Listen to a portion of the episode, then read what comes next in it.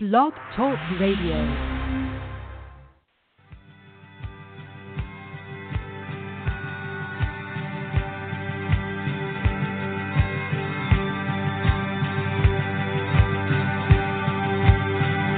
Welcome to Rainers Radio, practical training for joint heirs with Christ, with your host, Diane Thomas.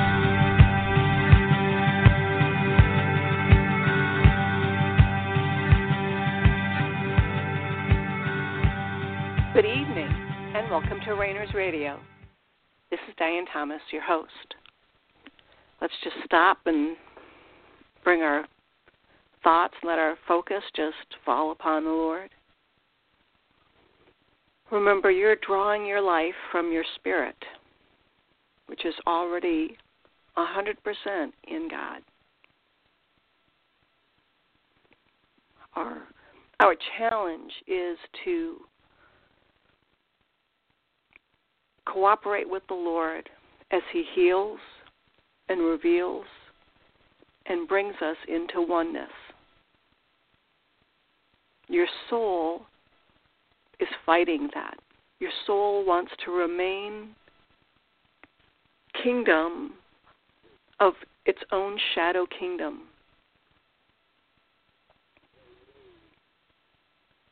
We can't change that. You can't keep your soul from doing that. The most we can do is pay attention to what God is doing. You can't change yourself. And the more you try, the more you are frustrating your own self. You are actually strengthening your soul. Let it go. Let your soul go. Your God has it all in hand. He knows exactly what timetable is right for you. Whether you are aware of it or not, He is healing you. Whether you are aware of it or not, He is restoring truth, revealing the lies, making the changes that He wants. The best we can do, the most we can cooperate with Him, is just to give Him our time and attention. Now, He's going to give you assignments and projects. Pay attention to those. Work on those things. Like one of the things we're talking about is embracing supernatural experiences. That's something positive you can do. Waiting on the Lord is something positive you can do that He wants you to do. The more time and attention and entering into his rest, the more opportunity he has to make the changes that he's already doing real to you. Again, he's already making the changes. He's already healing you and freeing you. But the reason you're not experiencing it is because you're trying to help, you are trying to fight the battles yourself. You're trying to fix yourself. Let Him do that. We've talked so many times about the, the about the iceberg. What you see on the surface is just a little bit about what He's doing in your life. He's going to do the 99% and then bring you in for the last 1%. So you can experience the joy of the change. He created you to and your circumstances for his purposes. And his purposes aren't out there. You are his purpose.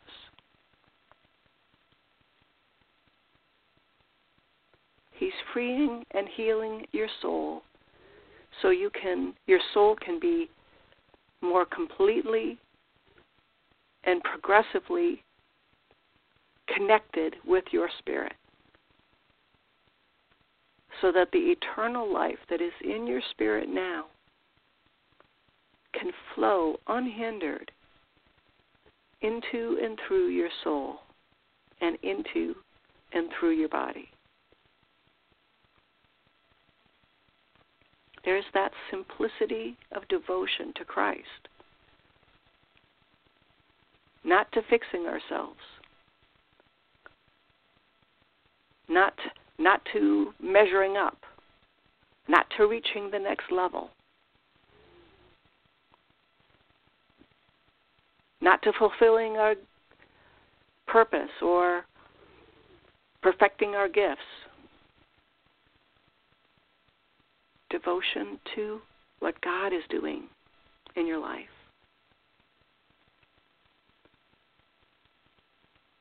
Now, He wants to sharpen your senses. This is a natural thing that will happen. As you spend time with Him, it will naturally occur that your soulical senses will be sharpened, and even your physical senses will be sharpened. It's, it will just take place automatically because you are giving him time and attention. It's like when you're out in the sun without sun protection, you get sunburn or a tan. It happens just automatically, passively. But He wants us to want that and to recognize it. So He gives us desires to know Him in certain areas. And we follow those desires. Those desires are the breadcrumbs He wants us to follow. So we don't focus on what's wrong with us how the mistakes we've made, how we've hurt others, or how we've failed, or or even how well we've done. What a great job we've done. What a great ministry we've built. No, follow his breadcrumbs. The desires that he's put in your heart.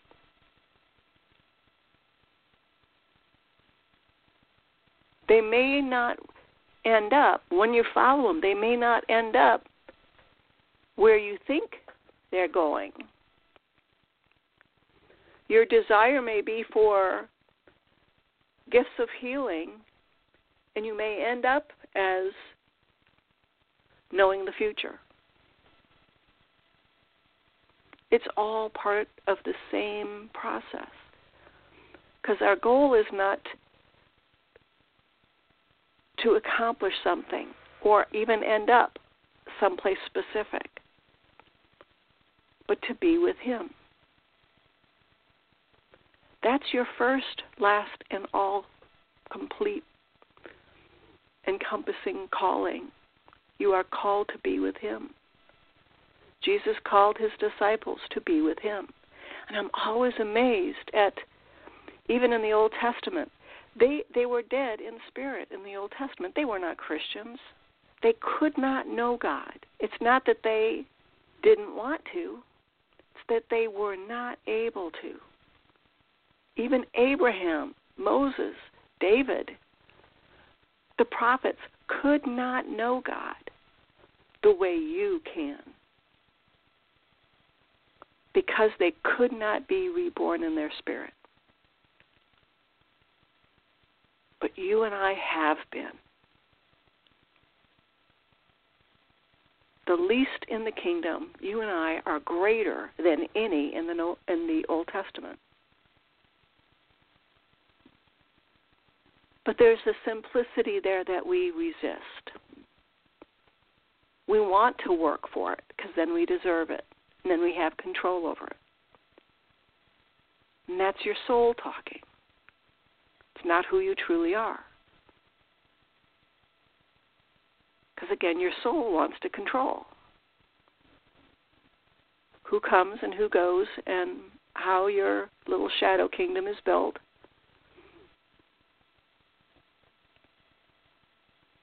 But that's not what God has for you. God wants you to live life eternal now as a spirit being. He wants you to live and move and have your being in Him. Those are His goals. He doesn't need your help in anything else. So as we devote our time and attention to knowing Him face to face, spirit to spirit, with our soul coming under, He changes us. He's He's committed to doing that. We don't need to talk Him into it. Instead, we focus on what He has given us to do. And it's not about doing it perfectly. Again, we learn so much more from making mistakes than doing things right the first time. When we respond to his drawing,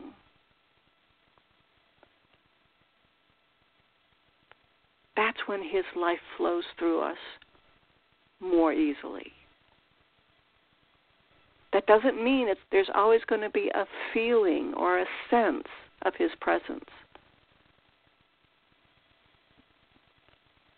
But we taste and see what he has for us. We develop the habits of always turning to him. Lord, is that you? He wants to share what he's doing with us. Remember, he's already given the keys of the kingdom to your spirit, to who you truly are. You already own you own all the cattle on a thousand hills. You own the earth, the universe. It's all yours. You are a co-inheritor with Christ. Everything that Jesus owns, the Son of God, you own. So you have no lack.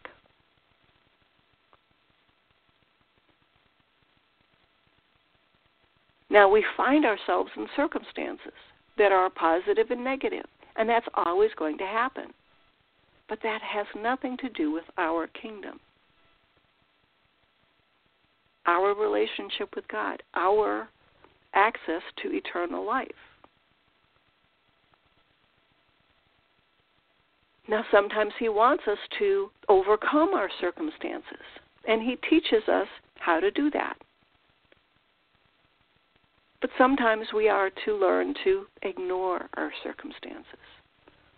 There's no one size fits all solution to our earthly circumstances.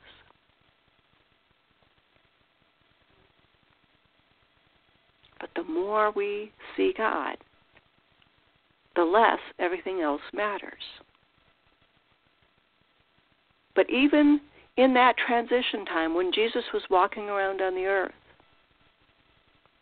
with his disciples and with those who hated him. Why did they hate him? It's because he was a threat to their kingdom. Whether that was the religious kingdom or the government or because he would not be controlled by them, by even those who loved him. And yet, they saw him do those miracles. And they themselves did it, did those miracles, even before they were born again. They were dead in their spirit, and they could cast out devils. They could heal They could restore. They could give life. even while they were dead, just by being around Christ. When they left that one village, and somebody, one of the apostles, disciples said, Jesus, should we rain down lightning on this town for what they've done? They didn't say, Why don't you rain down? Shall we? They seem to have had perfect confidence, confidence that they could do that, that their prayers could rain down lightning or hail or whatever. As Jesus himself said, pray that the mountain be removed. You pray. Not pray to me and I'll move the mountain. No, you pray.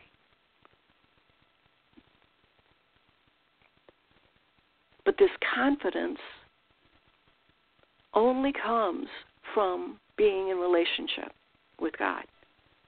And so many of us have such a poor relationship with people, we don't know what a healthy relationship with God looks like. Well, Jesus,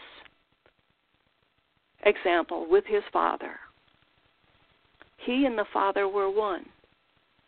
That's our goal. You and your Father are one. Me and Father are one. That's our goal. First, we become one, spirit, soul, and body. Because your spirit's already in Him, doing that, the Lord brings you into oneness with Him. And that, again, is accomplished most when we don't interfere with what He's doing. He knows the fastest and easiest way to conform you to his likeness and image. He's doing it. But very often, if, if God gave you a hard task, odds are you try to figure out a way to do it. But because it's easy, just giving Him your time and attention, sometimes we, oh, that's too easy but try it. And that's what we're here for is to is to look at the simplicity of have, being ready as he makes those changes. Running a, a parallel course that as you desire to know him, these are the changes that are going to take place. And as those changes take place, we want to offer encouragement and discernment, expectations, this is what it is. This is what's going on. As you're set free in that area, this is what now is going to be possible. As He heals you in that area, this is now how you're able to live. But even without any encouragement or instruction or support, God knows and will meet all those needs. He doesn't need any assistance. He does it certainly doesn't need any show or any other ministry to help any of us.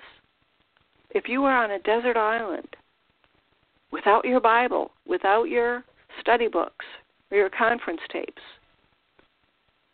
or a musical instrument, you could know God. Maybe even easier if you are on a desert island.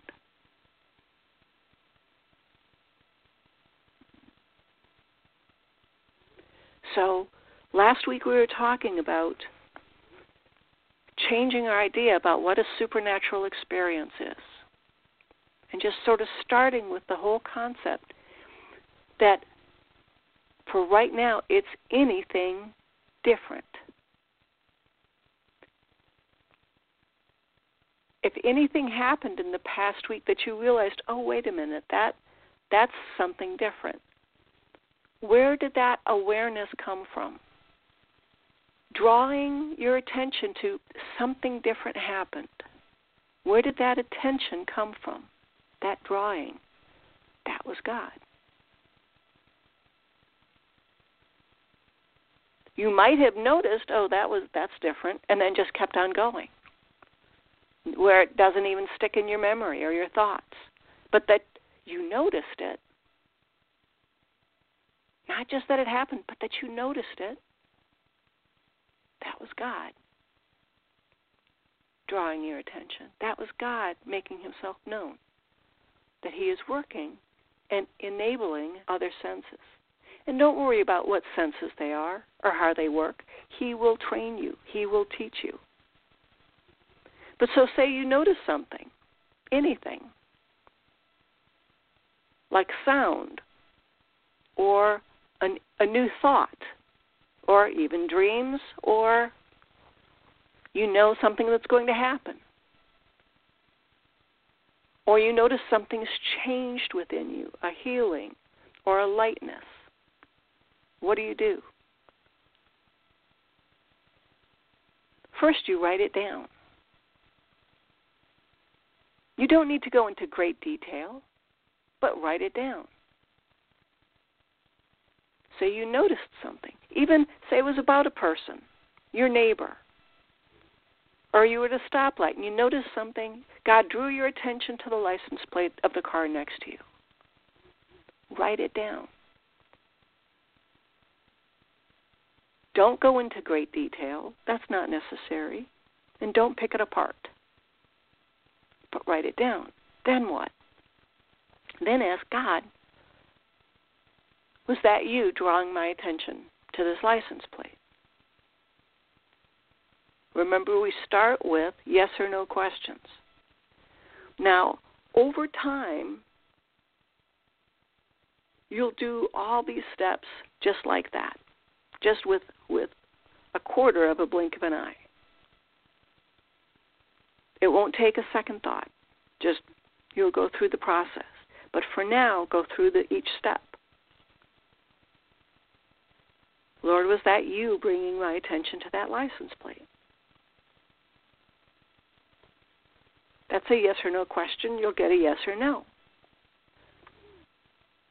And you may get no answer, sometimes that's more interesting when you don't get an answer because then there's usually something else going on.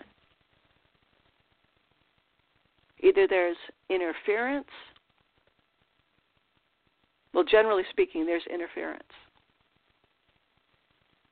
but just of different kinds. They can be something internal, something external. There, there's an attack of some kind, which let's get over being concerned about being attacked. It's it's not a big deal.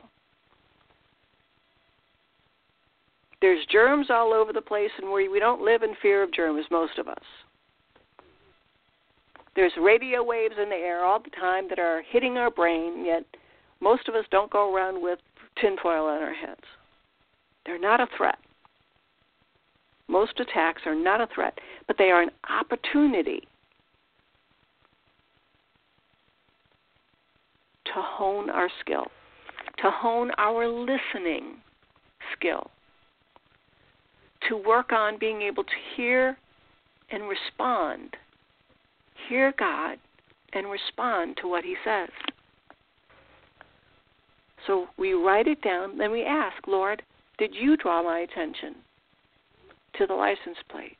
If He says yes, says, Lord, is there something you want to talk to me about about this? Again, a yes or no question.